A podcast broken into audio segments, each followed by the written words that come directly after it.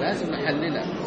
فنثبت الحق وننفي الباطل. كنت أريد أشير إلى ها؟ هذا كنت أريد أشير إلى هذا. جدا.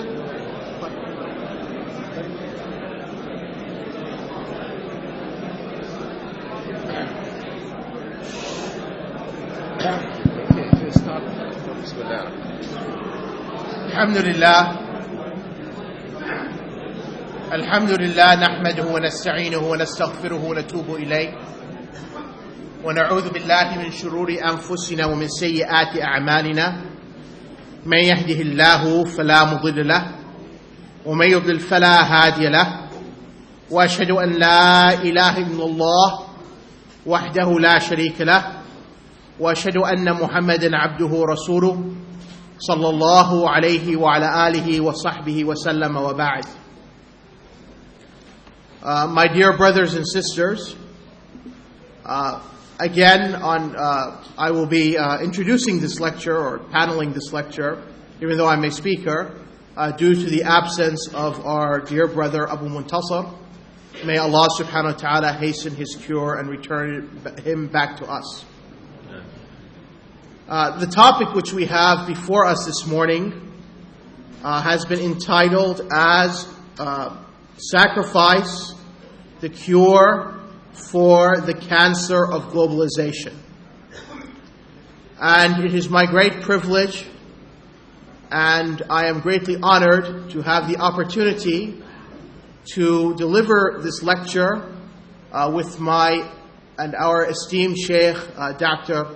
Ja'far Sheikh Idris, who perhaps this being his first time coming to a JIMAS conference, is known throughout the Islamic world as one of the Muslims world's leading scholars uh, in Islamic uh, teachings, and has, by the grace of Allah Azza wa Jal, has visited many places of the world, teaching and engaging in da'wah unto Allah, and has had hundreds, if not thousands, of students graduate upon uh, his hands, extending over the last 40 or more years.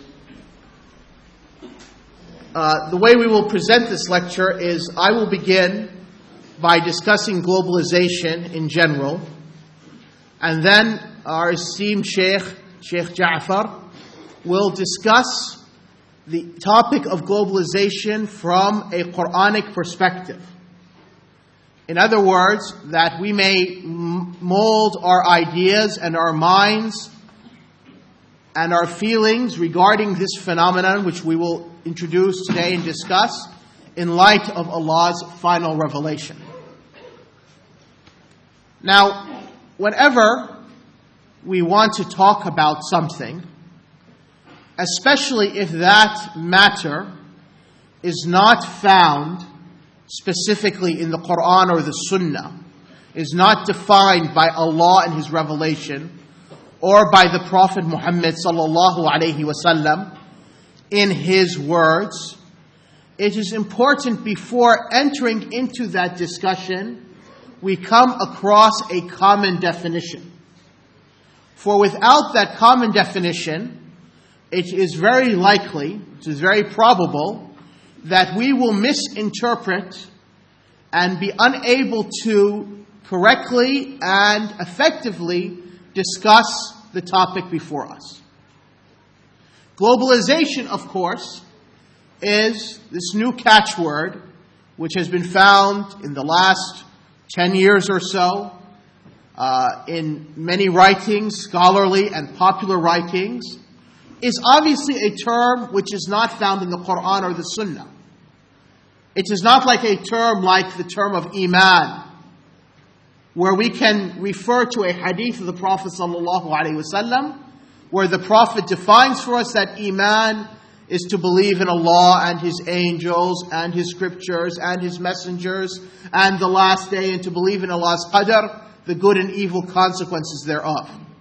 If we were to talk about Iman, we have a hadith which defines the reality of Iman, which we can base our discussion upon that concept.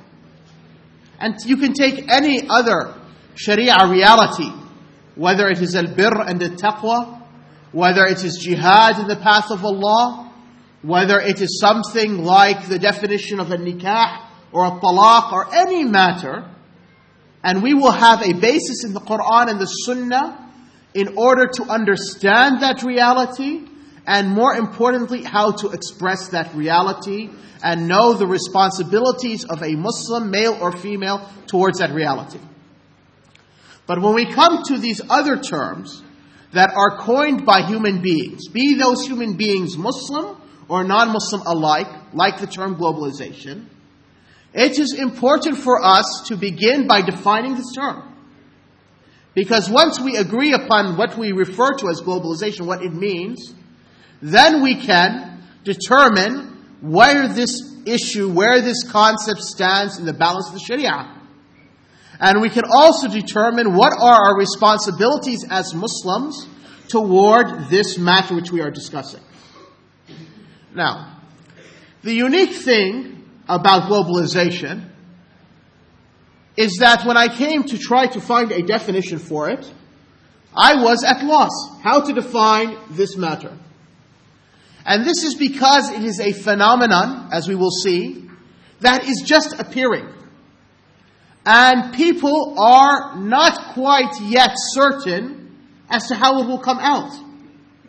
And so therefore, writers, and unfortunately most of the writers being non-Muslims, have attempted to describe this phenomenon from different angles and perspectives. Some of these angles and perspectives are mutually corresponding, and some of them are mutually at odds with each other. And so, therefore, for a Muslim to delve into this topic, one must take caution. Not to be swayed by one definition or one perspective of this phenomenon as opposed to another, but rather take everything and attempt to analyze it using the tools that Allah subhanahu wa ta'ala has given us and which formulate the Muslim mind for an analysis. Because you see, the Muslim is not as portrayed by the unbelievers as a fundamentalist in their terms as being a person who is blind to an analytical thought. No. The Muslim knows that there are matters which for instance, belong to the unseen, belong to legislation which Allah's right alone, and therefore we describe those realities as Allah has described them, or we inform of commands and prohibitions as Allah has given them.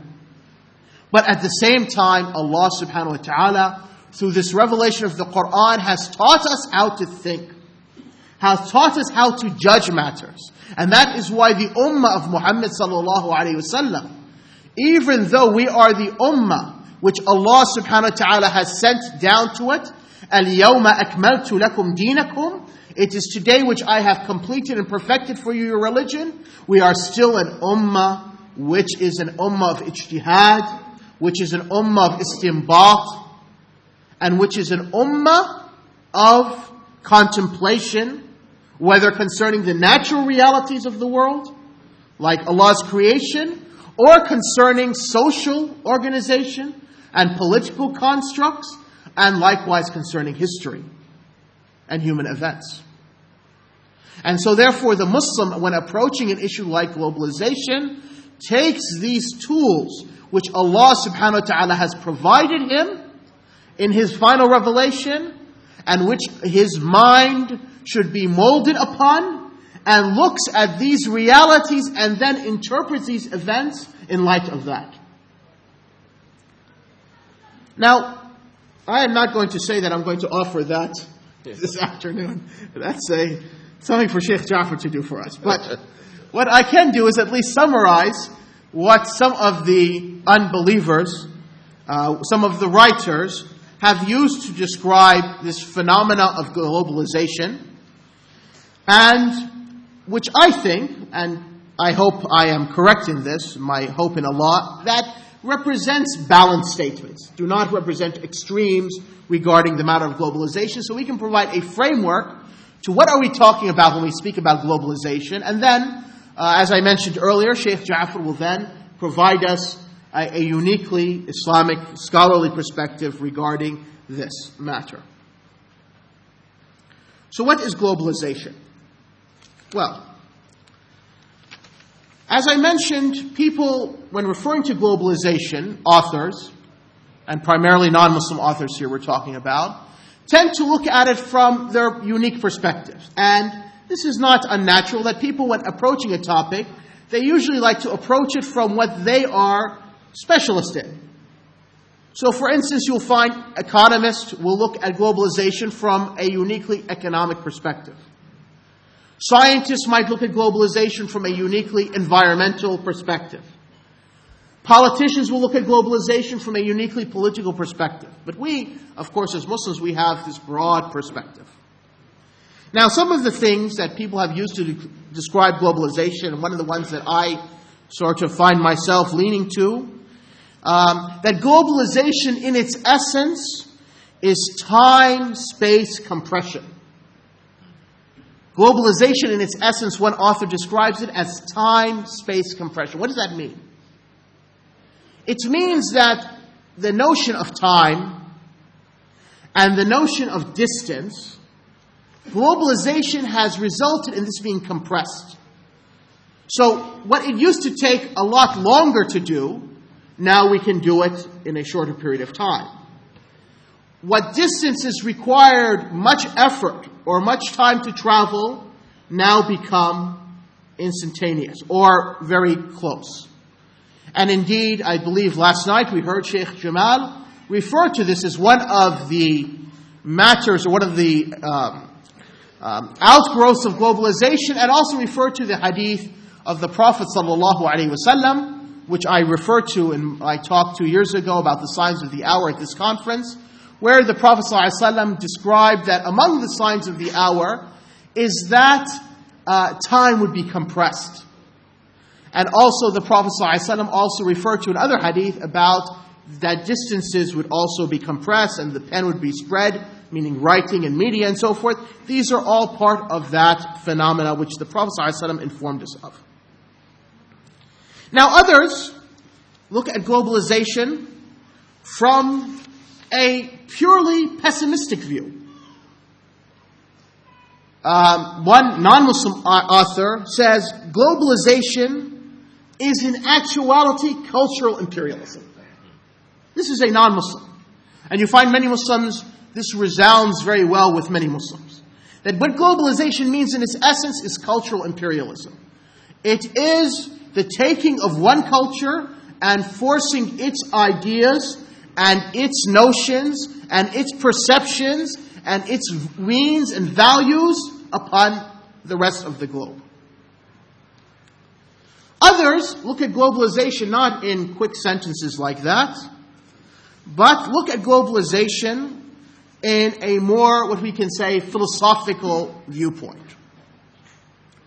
For instance, one author argues that globalization, the global age, he says, involves the supplanting of modernity with globality and that this means an overall change in the basis of action and social organization for individuals and groups. So, what is this person trying to say? Well, the Europeans and the Americans, Western civilization, you know, look at history in certain epochs.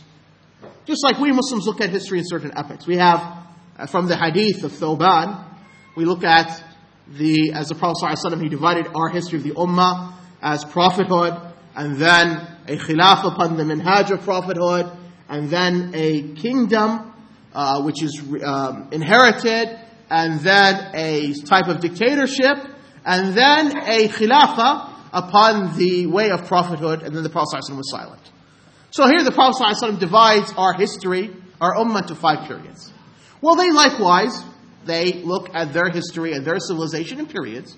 They look at the classical age with the writings of the Greeks and the Romans. They then look at the Dark Ages, when Europe was at its least most state.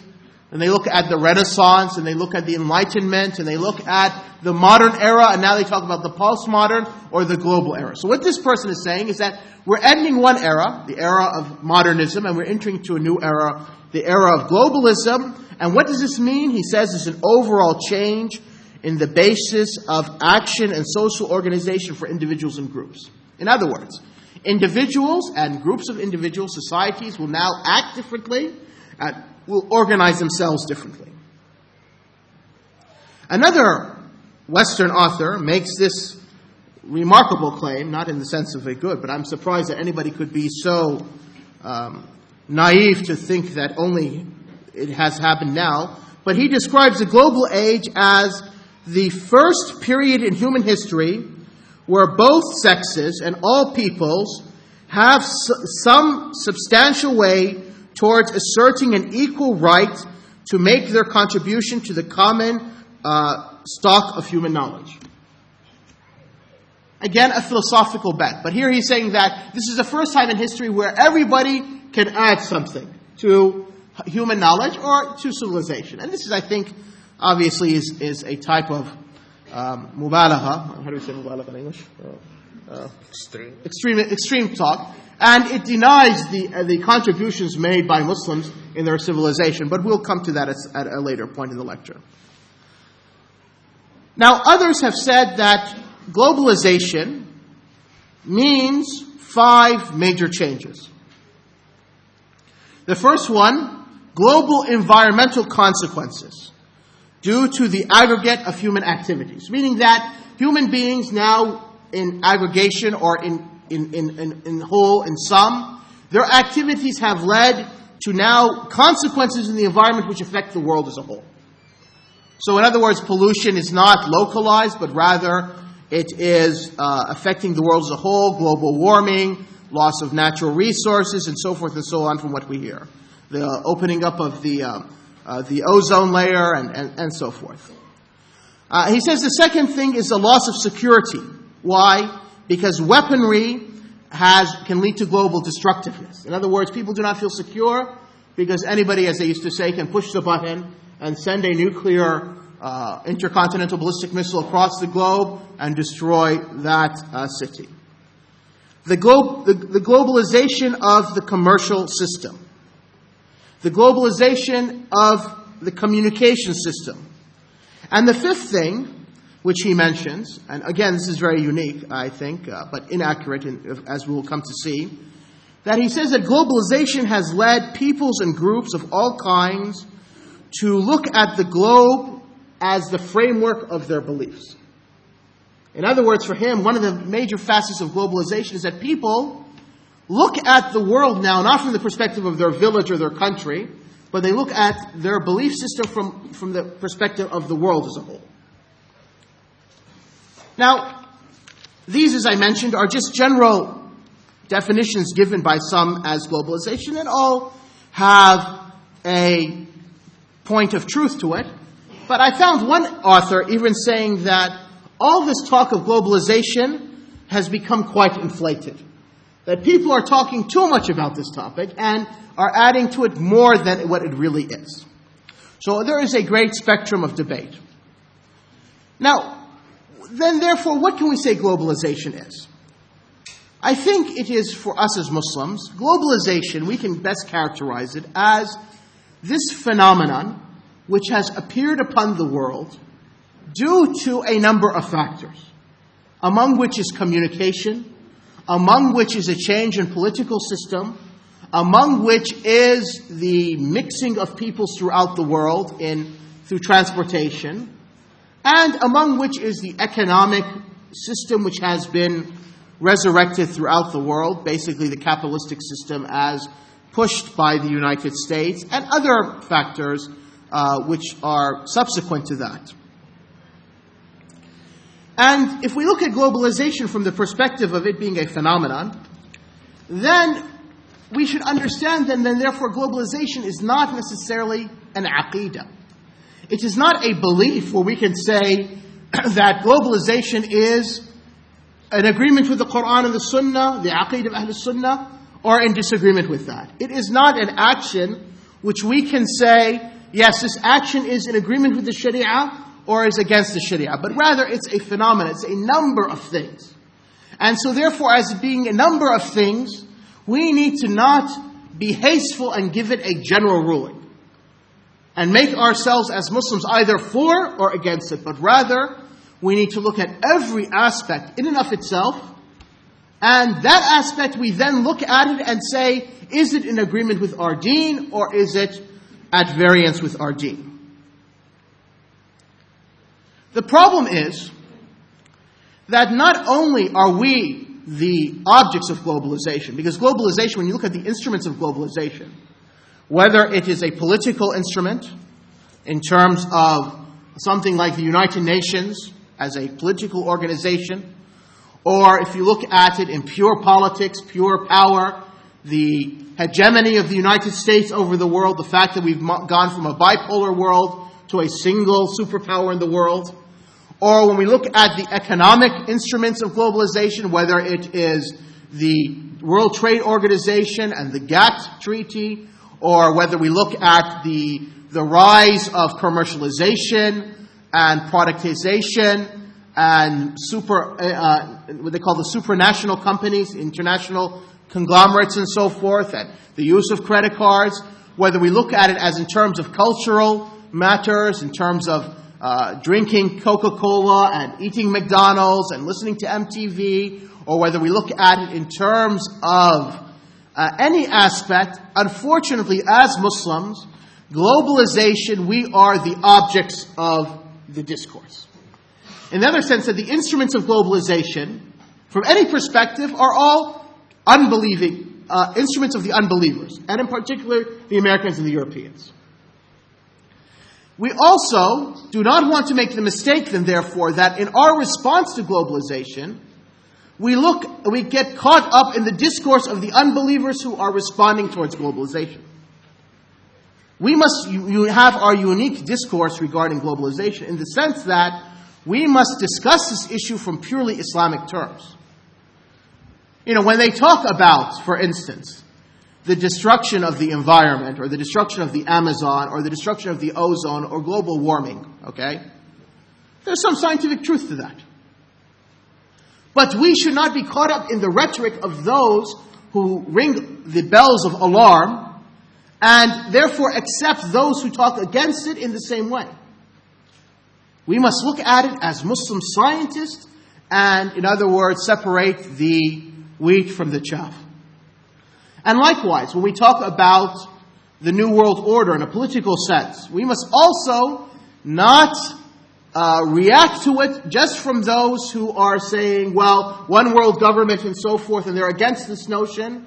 And so, therefore, whatever they say in response, we respond like them. Now, let me give an example from something from bygone days, which is not necessarily as popular, but at one time when I was growing up, maybe like the age of many of the young people here, used to hear it often that of the issue of masonry. Masonry exists. Masonry exists. This is something which nobody's going to deny. But what you found in, amongst, in the Muslim world, that many people reacted towards Masonry in the same way as the non-Muslims reacted, who were against Masonry, attacked, attacked Masonry.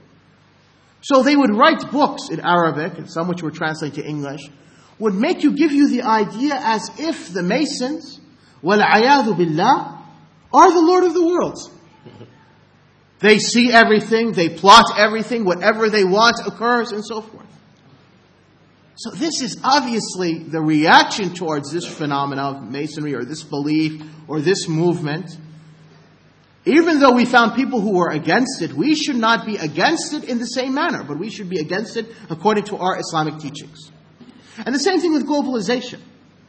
If we find that I, I, I, I, it was a very interesting thing uh, that um, I, I, I uh, had a discussion with a brother uh, when I first came to London. He was a very beloved brother to me, but so I don't want to just make it seem like a criticism. But uh, he was mentioning to me how, in our discussion, how he bought a bicycle in order to do his part of environmental uh, conservation because of you know global warming. I guess that was just what he was trying to say. And I and I start to think about that. I mean, when he first said it, I really wasn't paying much reflective thought. But then later on, I start to think about that. So who says this is the correct response towards globalization? Are we? And it might be the correct response towards global warming. But is it? Are we just because the kuffar, certain kuffar, against are against global warming, so they say, okay, we should ride bicycles now, and so therefore we're going to react as they react. Is this is this what's happening? So in our response to it, we are responding as the kuffar respond negatively to it. Is this what's happening? Or as we Muslims looking at the matter ourselves and saying this is the correct response to the matter. So let us take some of the different aspects, the different phenomena concerning globalization, and uh, with the, and make a few comments, and then we'll uh, hear from our esteemed sheikh uh, concerning what should be the Islamic perspective uh, regarding globalization, the Quranic perspective, since this is a conference on Allah's final revelation. The first thing you find about globalization is that those who write about globalization tend to look at this phenomena from a very grandiose perspective. I mean, if you're looking at some of the books that were written, some of the major books in the last decade regarding uh, different aspects of globalization, you find the titles to be very large titles, and you know something which is uh, one is surprised as as if this is something which is an unbelievable matter. For instance, one of the first books that tried to talk about, you know, from a political sense, the change in the political system uh, before maybe the term globalization was coming out very popular, and, as now is a catchword, uh, was Francis Fukuyama. So he writes this book called The End of History and the Last Man. I mean, this is a very grandiose title. History has come to an end, and man is not going to develop anymore. This is it. Uh, then you have a book which is in sort of response to that by Samuel Huntington in 93, who talks about the clash of civilizations and the remaking of world order. Again, a very grandiose title. And in, in, the year 2000, a book comes out which tries to talk about globalization from a philosophical perspective, and it's entitled Non-Zero, which is a statistical uh, um, a game that's used. Um, but the, the subtitle, The Logic of Human Destiny. Again, a very grandiose title. What they're trying to say, and this is one of the, the, the, the um, the arguments which is used by the people um, who are talking about globalization is that we have no choice regarding the matter. And in fact, one author describes it by saying that the global age involves, uh, he says, uh, no, excuse me, he says that the global age or modernity uh, holds its inherence in a double bind. It promises new futures and at the same time denies any possibility of an alternative to itself. So, in other words, what they're saying is what's going to happen, there's no other choice to it. It's almost what I, I, I want to call a historical determinism, or we use a, a sort of a Sharia term, al Jabariya Tarikhiyya. In other words, we are condemned to this future. We have no choice in it whatsoever. Now, this obviously is a reflection not only of the makeup, the psychological and the ideological and sociological makeup of the unbelievers but also it is a type of information warfare. In other words, these people who are writing the books are also proponents. They're also du'at to globalization. And what they're trying to tell us is that we have no choice regarding the matter. You might as well submit to it and accept it as it is. And it reminds me of something that I once read from Muhammad Qutb, uh, where he mentions in one of his books in a footnote, he talks about the global village and he says, how strange is this global village? That everybody's allowed to live in it except for the Muslim the, the global village, he says, is the global village is such that America is the, uh, the policeman or the bully of the global village, and the Europeans and its allies, the Japanese, allowed to have a certain estate in the global village. And if the Chinese want to live outside of the global village, it's okay. But the Muslim has no choice either to submit to it or not. So this, you know, shows that the, the point of them trying to say to us that it is a inevitability that we cannot have any choice to it. Uh, interestingly, as a, as a, side comment, the uh, term global village was first came out in 1962. So it's a very relatively new term. It was written by a person called Marshall McLuhan. He had an essay in 1962. It's the first recorded reference to global village, at least in the English language, uh, for what's that worth. Uh, but when we look at globalization, as I said, we can look at it from different perspectives. So perhaps the first perspective that people start to notice that there was a change afoot was after the Gulf War when uh, President George Bush, the father of the current president of the United States, uh, in a speech talked about a new world order. And uh, you started to find discussions about how that with the collapse of the Soviet Union and the Eastern Bloc, we are now coming to a new political arrangement. What is that political arrangement? Well, they differed amongst themselves as to what's going to come about. Francis Fukuyama says it's going to be liberal democracies. That's why he said it's the end of history. In other words, what the Americans and the Europeans have come about, you might want to uh, tweak and tune it a bit to make it more perfect, but in the end, this is the end. Humanity can't progress any further than this. Others, like uh, Samuel Huntington, said no, no, no, but rather we're going to have a clash of civilizations. In other words, people will become regional blocks, and he writes a whole book regarding that, and the West will wane in its power, and so it needs to do certain things to keep its predominance over the world. As he says, the West versus the rest. Um, others uh, talked about the demise of the nation state. They said that, well, the nation state uh, is the way people organize themselves in the last 200 years, and this is going to be breaking down. So, for instance, one author says it's going to break down due to the four I's.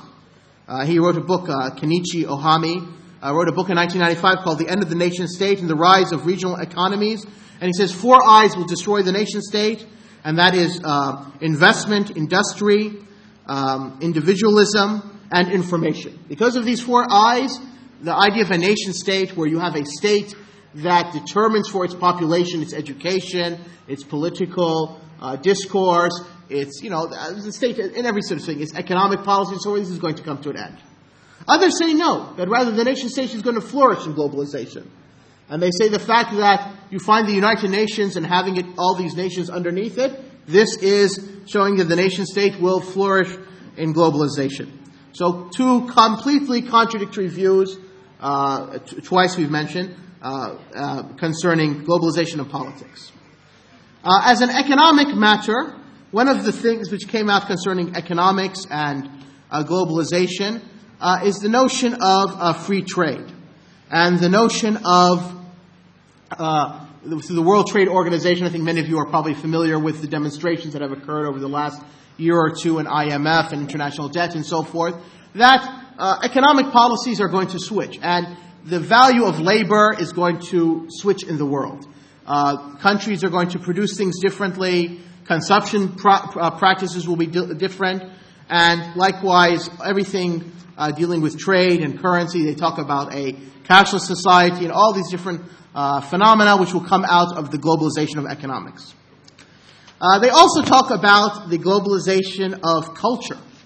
Uh, one interesting book which came out in 1995, which I think is also telltaling about how Muslims fit in the picture of globalization, uh, was a book by Benjamin uh, Barber called Jihad vs. McWorld. And I, I, can't never forget the image of the paperback version which came out of the United States, uh, where you have a woman fully clad in the abaya, and so she's, you cannot see either her face nor her hands, is fully clad, and she's holding a Pepsi can. And what are they trying to say? They're saying, they're saying there are two, the author is saying there are two processes, each feeding into the other, and each not necessarily very good. You have the McWorld process, which is Mike McDonald's and uh, Macintosh, everything with this Mc, Mc, Mc, all these American products and so forth, uh, MTV. And you also have the jihad uh, thing, which is the fundamentalism and the backwardism and so forth, which he calls it the jihad uh, mentality. So, in other words, America versus the Taliban, huh? to give it a sort of a or, 2000, the, or the Sudan. Or the Sudan, because of Sheikh Jafar. I will give it a 2001 interpretation. So, so the point is here they talk about the cultural domination. And in fact, I mean, I found very interesting that, you know, even in 1978, uh, in 1980, UNESCO uh, talked about the dangers of the fact they called what they called the new international information order. And they said, well, all information is coming just basically from four or five sources. AP and UPI from the United States, Reuters from the United Kingdom, and the French agency from France. And that was in 1980. Of course, now you have CNN, right? Uh, in, in our time. So they talked about the importance of how to make a balance because it's a United Nations organization so that you can respect people's cultural identity and so forth. Um, and likewise, of course, uh, besides this, we mentioned that some call globalization cultural imperialism and uh, globalization in terms of environmentalism with global warming and so forth. Now, the point is, these are all facets or different aspects of globalization. Not one of them can be described to be globalization itself. They're all aspects of globalization. I have a couple more comments, and then Sheikh Jafar will, will, will uh, uh, describe to us, uh, as I mentioned, uh, globalization from an Islamic perspective. Is globalization, as in terms of Muslims, are we, how are we to react fundamentally towards globalization? Uh, and my comments is something which I benefited from Sheikh Jafar himself, uh, from some of the things he once said to us in a, in a, in a gathering. Uh, Muslims, we should understand that we are the global people. I mean, for these unbelievers, globalization, when they say that, for instance, one of the five major trends of globalization is that people look at the world from a global framework for the first time in human history, that's perhaps for them. You know, even when they try to talk about the roots, the origins of globalization, the furthest back they can push globalization, they say, to the 16th century commercial alliances of European powers. In other words, there was no commercial alliances, no commercial trade across the world until the 16th century. So for the unbelievers, they are unable to adapt to globalization. And their reaction is twofold. Reaction because they brought, globalization is being now run by them, and so therefore it is the, the diseases and the problems of their unbelief which is causing these issues. I mean, for instance, like now when they talk about communication, you talk about the evils of communication. What, where are these evils coming from? It's coming from their societies. When you talk about the change in social organization, it's coming because of their societies. When you talk about environmental problems, it's coming because of their waste of Allah's resources, and they are not maintaining it in a proper way. So that's one part of the reaction. The other part of the reaction is that they are, the unbeliever is unable to look at the world from a global perspective. But us as Muslims, we are the global people. Where in the world and I ask anybody to, to, if you study history or you're part of a university, ask the, his, the, history, the history department, where in the world do you find a historian, like a historian like we have, like Ibn Kathir, who writes a history, al-bidayah wa nihaya The beginning and the end. And doesn't talk about the beginning from human history, from the creation of Adam, but talks about what was before Adam. As the Prophet ﷺ said in the very famous hadith in Sahih al-Bukhari, the hadith of Imran bin Hussein, where the tribe of Tamim came to the Prophet ﷺ and the Prophet ﷺ said, Oh, tribe of Tamim, accept the good news. And the tribe of Tamim said, We accept the good news, but give us. And then the Yemenis came, and the Prophet ﷺ said to the Yemenis, Oh, people of Yemen, accept the good news if the people of Tamim have not accepted the good news. And they said, We have accepted it, O Messenger of Allah, and we have come to understand or to tafaqqa, to have fiqh in our religion, and to ask you concerning the origin of everything. How did it begin? So the Prophet ﷺ said, Can Allahu, it was Allah, and there was nothing before him. وَلَمْ يَكُنْ شَيْء قَبْلَهُ and then Imran bin Hussein says, somebody announced to him that his camel had had run away, so he had to go chase after his camel, and he said he regretted not sitting there to hear the rest of the discussion by the Prophet sallallahu alaihi wasallam. So the point is, is that Ibn Kathir talks about history. When he means the bidayah, he doesn't mean the beginning of human history, but he means the beginning of everything. As the Prophet said, it was Allah and there was nothing before him. And when he talks about the end, he writes history until just before his death in 7, 774. Maybe his history ends in 772 or 773. And then he adds a volume concerning what will happen before the day of judgment and how the people enter into paradise and how the people enter into hell and what they will find in there because we have this detailed knowledge from the Prophet. Where do you find in human history or human civilization where you find that the intellectual people of that civilization are people of the likes of scholars who are scholars in more than one field, are able to gather more than one domain of human knowledge. When you read Ibn al-Qayyim, whether it's in Zad al-Ma'ad, and he talks about the prophetic medicine, and also talks, besides the guidance of the Prophet, talks about medical knowledge in his field, you think that Ibn al-Qayyim, there was no doctor in history like him. When he talks about the different aspects of human, of the creation, as in Miftah Dar Sa'ada, you are amazed at his ability to describe natural phenomena. When you read Ibn Taymiyyah's discussion concerning the eclipse, you see, you think that he was an astronomer of our time. When you read about Ibn Khaldun's, you know, discussion of human organization and what they call the uh, sociology and, and, and, and the history and the uh, philosophy of history, you, as if there was nobody who wrote about the topic but him. In fact, I remember there's a person which I, escapes me his name that Ibn Kathir he mentions in his one of the biographies. He said, and in this year died such and such sheikh, and this sheikh he gathered bes- besides knowledge of Sharia, but knowledge of a tabi'ah, knowledge of natural uh, phenomena. In other words, he was a scientist. This is the, the scholars of the Muslims. And likewise, we are a global people because the civilization of Islam is a global civilization. Until today, with even after Western cultural imperialism and domination, you can still traverse the Islamic world from its most western region in West Africa, which is more west than, than Europe is. It, Africa uh, butts further west than, than Europe. And you can go to the furthest east, to the furthest island in Indonesia. And if you were to travel this, you would find a cultural unity, even today. A Muslim could go anywhere and you would recognize things immediately, and you'd be able to fit in immediately. If it was not just for the adhan that you hear five times a day, you're able to organize your daily pattern for that. Let alone that there will be a month when the people will be fasting Ramadan. Let alone there is a masjid that people go to. Let alone there's a time when people go to Hajj. There is two Eids. That when people are born, they're born in a certain way. Then when people are buried, they're buried in a certain way. When people have marriage, they're done in a certain way. All the major milestones in life. And so you find this uniformity. This is, makes us a global people. But yet, you look at every single people as you travel this globe, they'll all have different colors, speak different tongues, have different levels of, uh, you know, uh, advancement in terms of material means. So the point is, we are a, we are the global people, and globalization.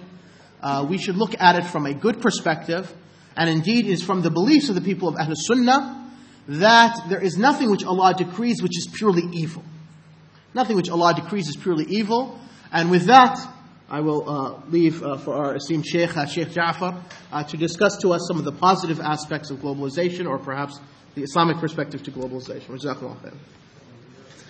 بسم الله الرحمن الرحيم إن الحمد لله نحمده ونستعينه ونستغفره ونعوذ بالله من شرور أنفسنا وسيئات أعمالنا من يهد الله فهو المهتد ومن يضلل فلن تجد له وليا مرشدا ثم أما بعد Um, I think uh, Brother Ali raised your expectations too high about uh, what I'm about to say.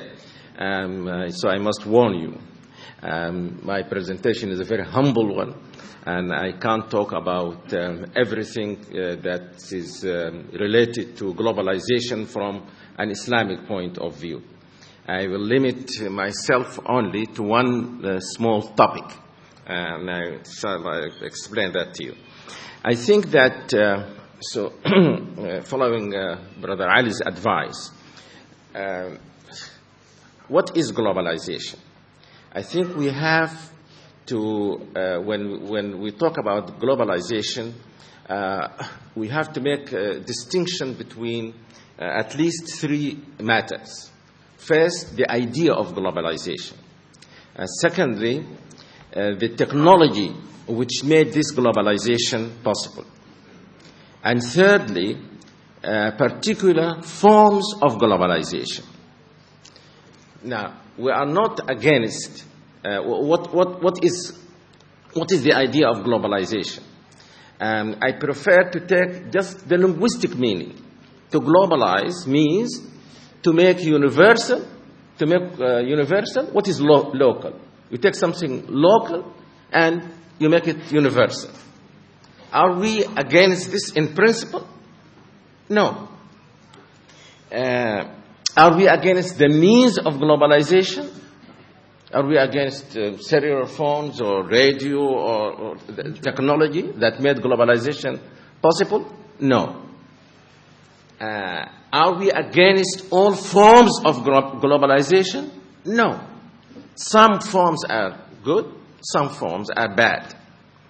Uh, so we have to look into, as uh, Sheikh Ali was trying to, to do, look into these different forms of globalization and say, this is good and it should be globalized and it can be glo- globalized. This is not good for humanity, it should not be globalized. No Muslim would, sh- would say that shirk should be globalized. hmm? And in, in fact, it should not even be local, hmm? Let alone be uh, universal. No Muslim would say that capitalism should be globalized. Uh, no Muslim would say that uh, globalization should be a means of, uh, of, of, of uh, uh, an imperialism. So we are against this. There are things so which should not be globalized because they are evil in themselves. There, there are things which should not be globalized, not because they are evil in themselves, uh, but they are by their very nature local. Hmm? You should not say that uh, the way Sheikh Ali is dressed should be globalized. He can dress like this in Iraq or Saudi Arabia or so, uh, but he should not ask every American or British also uh, to, to, to be dressed like this. The way we cook hmm, should not be globalized. I mean, curry should not be glo- globalized too. uh, these are, by their very nature, very, uh, very local things. Uh, so, so let us uh, now go to the uh, uh, idea. My topic is this that uh, Islam is the most qualified way of life to be globalized. Uh, why?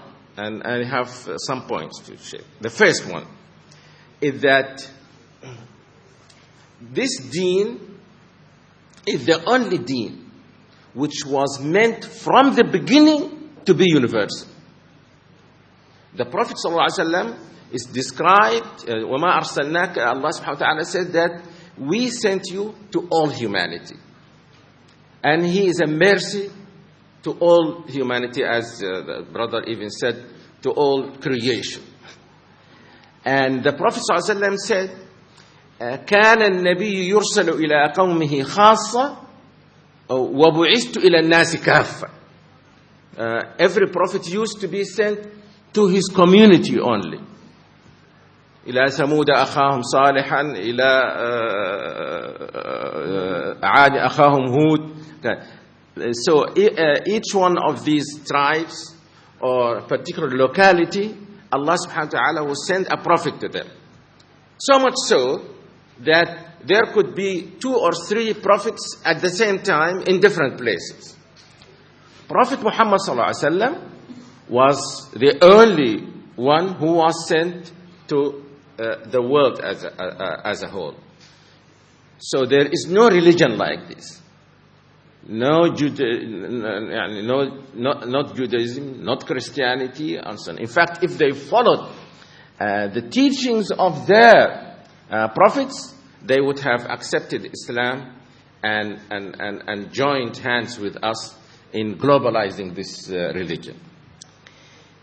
Uh, and, and by the way, I have uh, said several times, in fact, I see in uh, what uh, Sheikh Ali called uh, uh, compression of time and space, in fact, I see in this a vindication of the prophethood of Muhammad sallallahu alaihi wasallam.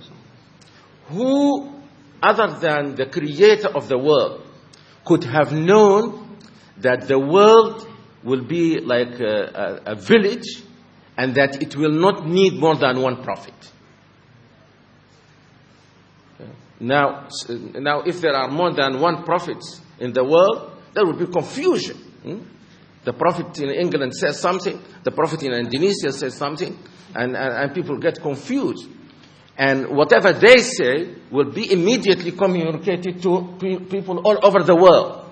So, who other than the creator of the world could have known that the world will be yani, compressed and that it will not need more than uh, one prophet? the second point is that this religion is the religion of human nature. Allah subhanahu wa ta'ala says, فأقم وجهك للدين حنيفا فطرة الله التي فطر الناس عليها. So this is the, the whole deen is based on human nature. This means that the Quran does not come with something that is entirely new to the human person. It only confirms what is in, in his heart and it explains to, uh, to the person how to lead a life that is in conformity with, with human nature, with his human nature. So when we uh, invite people to Islam, we are not uh, Arabicize them, we are not uh, westernizing them. If they westernize, we are not easternizing um, uh, anyone. Uh, of course, we are not northernizing or southernizing. uh, we are, in fact, humanizing hum- people. We are asking them to lead the only way of life which can be and make them as uh, human as they should be. Uh, so,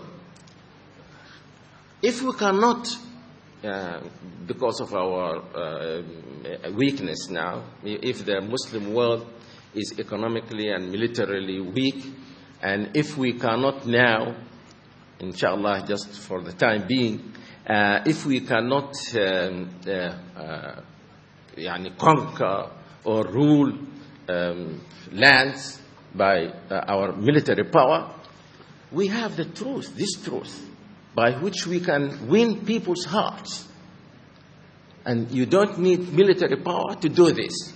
You are staying in this country, you invite people to Islam, you change their hearts, and if their hearts are changed, they become Muslims, and every good thing that they have will be Islamic and it will uh, serve the cause of Islam. We should never think of Islam as something, or, or Muslims, as something yani, uh, on, on nationalistic or racialistic basis. Islam is not uh, identified with Arabs or Pakistanis or so. Islam is for everyone. So we are not against uh, the British or the French or the Americans, and uh, the Prophet ﷺ was not against the Arabs. We are against falsehood. We are not against any uh, uh, human race or, or, or, nationality. We are against falsehood. If we can win people's hearts, make them uh, Muslims, then uh, perhaps uh, this will save us the, um, yani the difficulty of competing with them in military power, so, or their military power, really um, Islamic power. And the people who, uh, who served the cause of Islam were not only Arabs. Mm?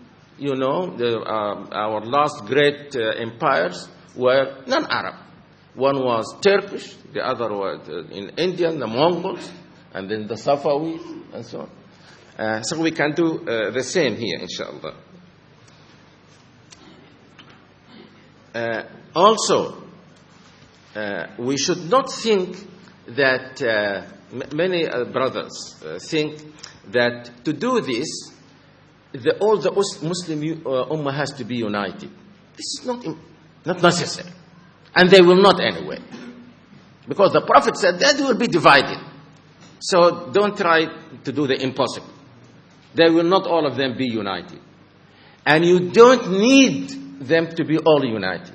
All that we need are a good number of uh, Muslims who follow this way. And inshallah, uh, we will uh, be able to do much in, in, this world. Now, the, sec- the th- third point is that this deen is qualified to be globalized or universal because it has proved, practically proved, it was meant to be universal, and the Muslims took this truth to uh, different parts of the world, and people became Muslims, and they, if you compare Muslims now with any other group that uh, abides by any way of life, whether it is Christian or Jewish or communist or, or so, you will find that the Muslims, despite the innovation that they made in the religion, because in spite of some of the deviations, they still they are the only people, uh, or say they are the uh, only people who uh, are still sticking uh, yeah, as much as possible to their religion. As Ali was saying, oh, uh, people pray five times a day. There are no people in the world who say, no, we pray three times or five times uh, or, or six times. They face the same Qibla, they do this, they do this. There are no. Uh, so, this is a proof, a practical proof, that this religion is not confined to any particular place. So, it could, if it could uh, cross the, the, the, boundaries of these different races and cultures uh, and so on and remained as it was meant to be, this is a practical proof that it is really a universal uh, religion. So, uh, uh, fourth point. Uh, this is the only religion that is in harmony with science. Now, uh, science is a collection of facts and theories and so on, but it is also a method. Many people, when they talk about science, they concentrate on the first part and forget the, the second part. But in fact, Islam is in harmony not only with the scientific facts, but also with the scientific method. People in the West now, uh, especially uh, those who are religious, lead a schizophrenic, I always find it difficult to pronounce this word, schizophrenic uh, uh, life. When they, uh, when they do science, they are very rational, they uh, want evidence, and so on. When they come to the religion, they are told to leave their mm, mind at home and, and, um, and accept contradictions and all this. So, Islam is the only religion which will solve this problem. So, let us start with the facts. Uh, the facts support Islam in two ways a negative way and a positive way. By the negative way, I mean that you don't find any statement in the Quran which contradicts any uh, scientific fact. And you can't say this about any book in the world, whether it is a scientific book or otherwise. Even a scientific book written a hundred years, even in a scientific book written hundred years ago, you are bound to find statements, you are bound to find false statements. Because no human being can be 100% right in what they say uh, about the world. So there is no book uh, other than the Quran uh, uh, about which you can say this. And this is, this, this is negative. The positive side is that uh, science discovers facts which support the Quran. The scientists say so and so and so, and the Muslim says, Oh, yes, I have known this for yeah, a long time before it was discovered. Our Prophet told us about this, and so. Uh, this about the facts. Uh, I was listening to the last lecture and I heard the question that one of the ladies, uh, the, the, sisters asked. Uh, the, the, she, she, said someone who is uh, non-Muslim uh, said, uh, if you say, the Quran says that the sun rises and the sun sets, and, and since the the earth uh, rotates around the, uh, the, uh, the, I mean, the sun, there is no setting, no rising.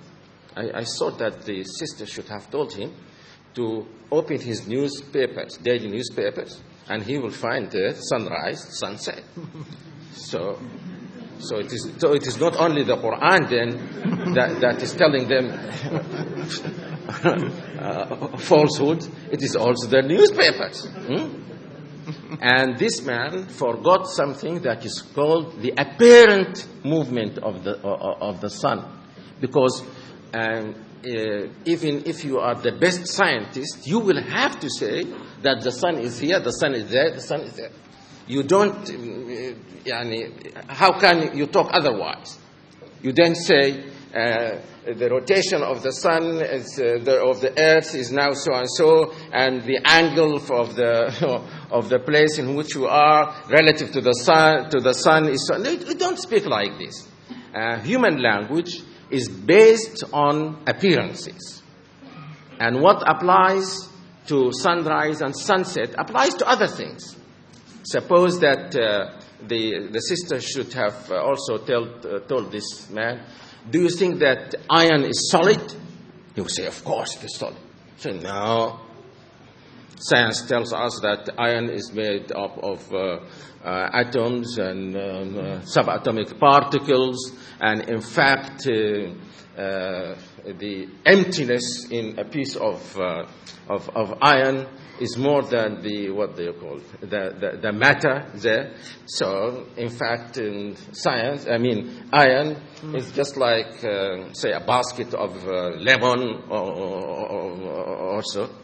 No, this is not the way. Uh, uh, this is not uh, the way people people talk. Uh, la, uh, the the um, language is based on observation, on human observation. This is also, by the way, um, an argument against some of the brothers in the United States who said uh, that we should go by the birth of the moon. Not by sighting the moon, but by the birth of the moon. Because this is scientific fact. And I said, oh, they should also pray Maghrib eight minutes before sunset. Because by the um, light takes uh, eight, from the sun takes eight minutes to reach us. So by the time we see the sun setting, it had set eight minutes ago. So we should pray eight minutes uh, before the sun. The same applies to uh, sunrise and so on. So mm, this is so there is no there is no fact which contradicts the Quran. Now about the method. You can say that uh, the, the uh, scientific method is a rational method. And by rational, I just mean that uh, it supports its claims by evidence. If you say so and so is the case, there is evidence for that. But unfortunately, uh, due to the narrow mindedness of, uh, of people, they confine the expression scientific method to the kinds of evidence that is required uh, uh, in the natural sciences. And this is wrong. You can, uh, you can uh, generalize and say what is required is only evidence.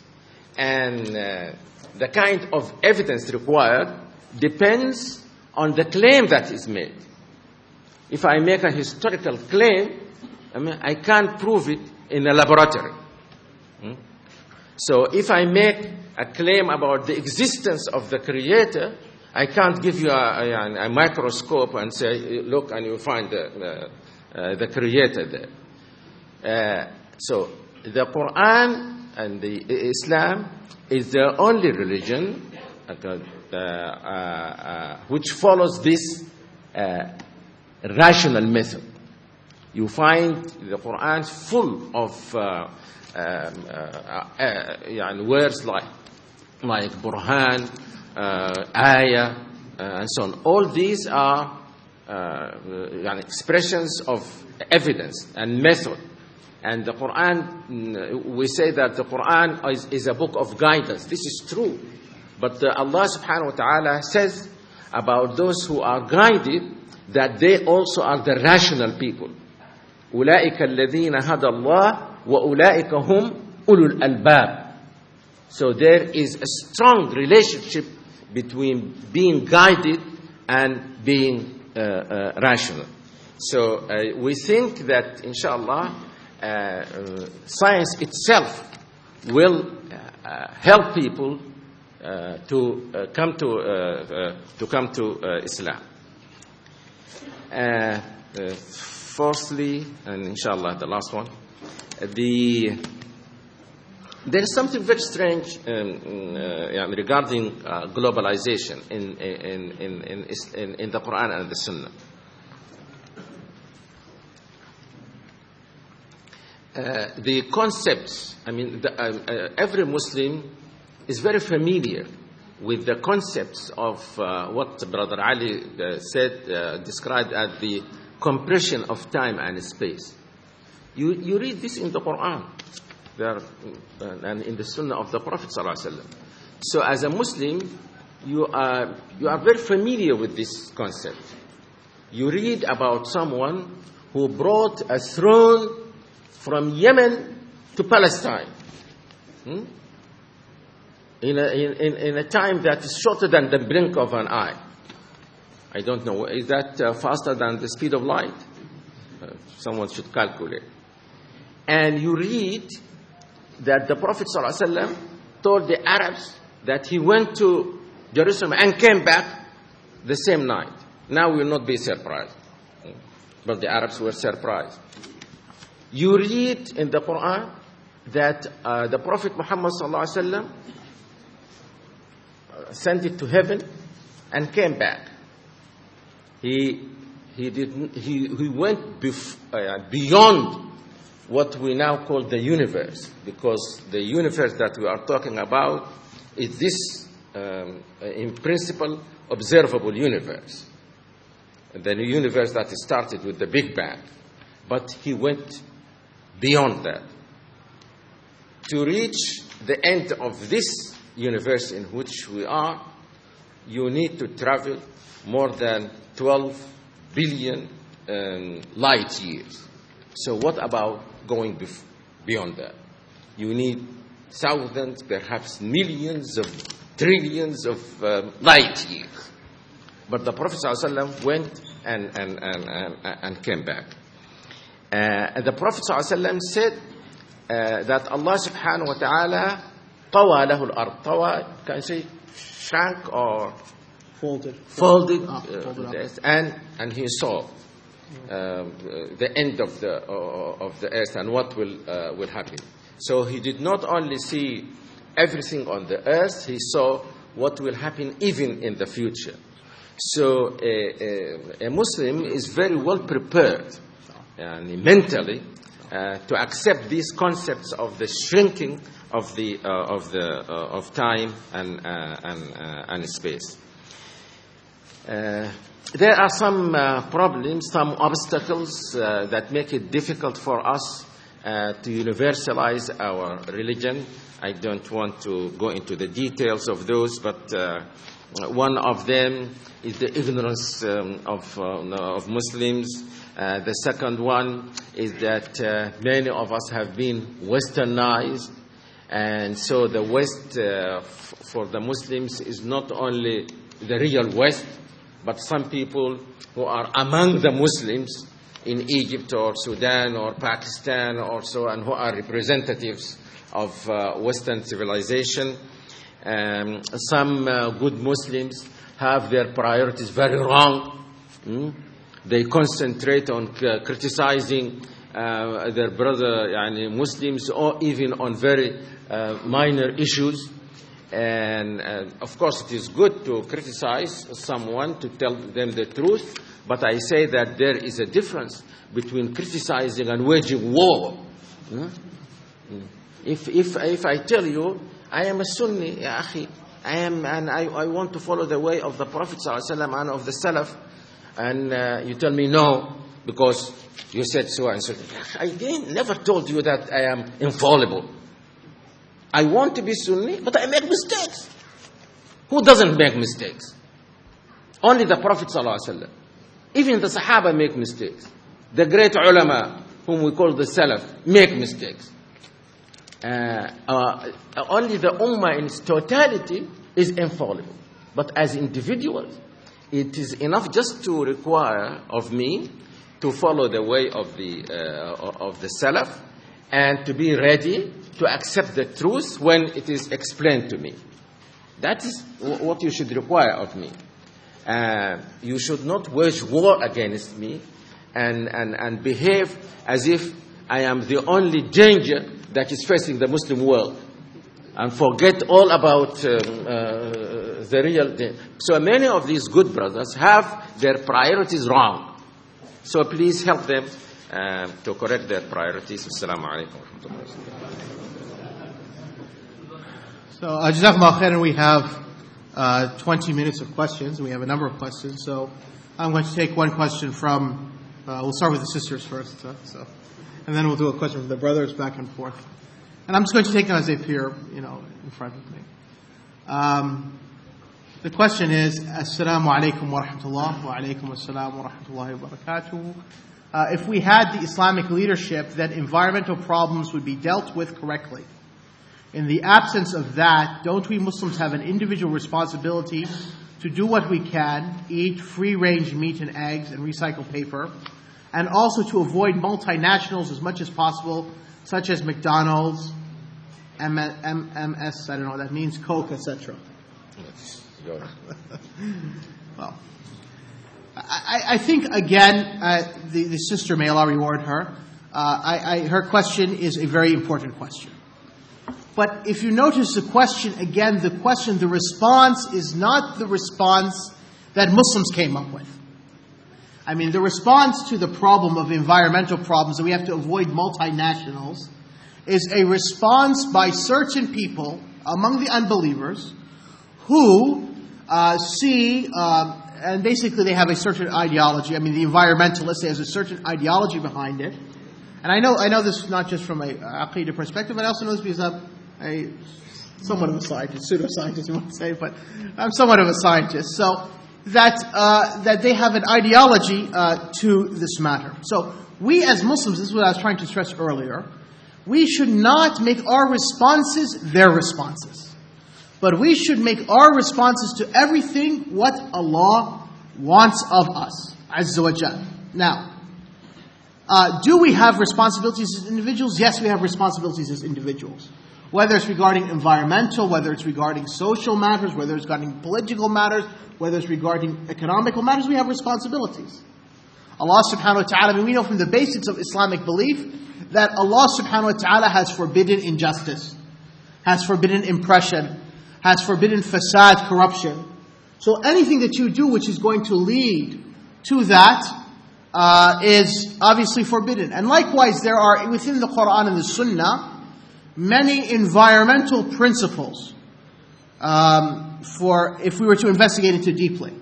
Indeed, one of the uh, professors we have in the Washington D.C. area, uh, he recently his his master's degree thesis or his PhD thesis was about uh, environmental principles just taken from the Sunnah of the Prophet ﷺ, presented at Jamiat al-Imam. So, I mean, the Sunnah and the Quran expresses information about everything. Take one hadith where the Prophet ﷺ said, "Be different than the Jews." and, and therefore clean the front of your homes. It was the practice of the Jews, they used to throw the trash in front of their homes. The Prophet ﷺ said, clean the front of your homes. Likewise, the Prophet ﷺ forbade us the wasting of water, even if you were a neighbor to the river. So these are environmental principles. You can deduce much of that. But the point is that to say that, for instance, that we must avoid multinationals, so therefore uh, we shouldn't drink Coke or we shouldn't eat from McDonald's, uh, I mean, this is not necessarily the Islamic response. And this, to me, uh, has a sense of extremism in the response. Yes, we shouldn't become carbon copies of the West. In other words, we shouldn't become, you know, when the McDonald's, you know, there's a philosophy behind McDonald's, and there's a philosophy by, behind Coke. They used to call it, you know, the Coke generation or the Pepsi generation, I guess. And Coke also used to have a slogan and so forth. So there's there's a belief that you know that this drink, soft drink, has a certain lifestyle with it. Eating certain fast food has a certain lifestyle. Perhaps this is in itself uh, abhorrent to our religion. And likewise, that for instance, Coke, you know, that the Muslims they must spend billions of dollars, you know, or pounds into buying Coke throughout the world.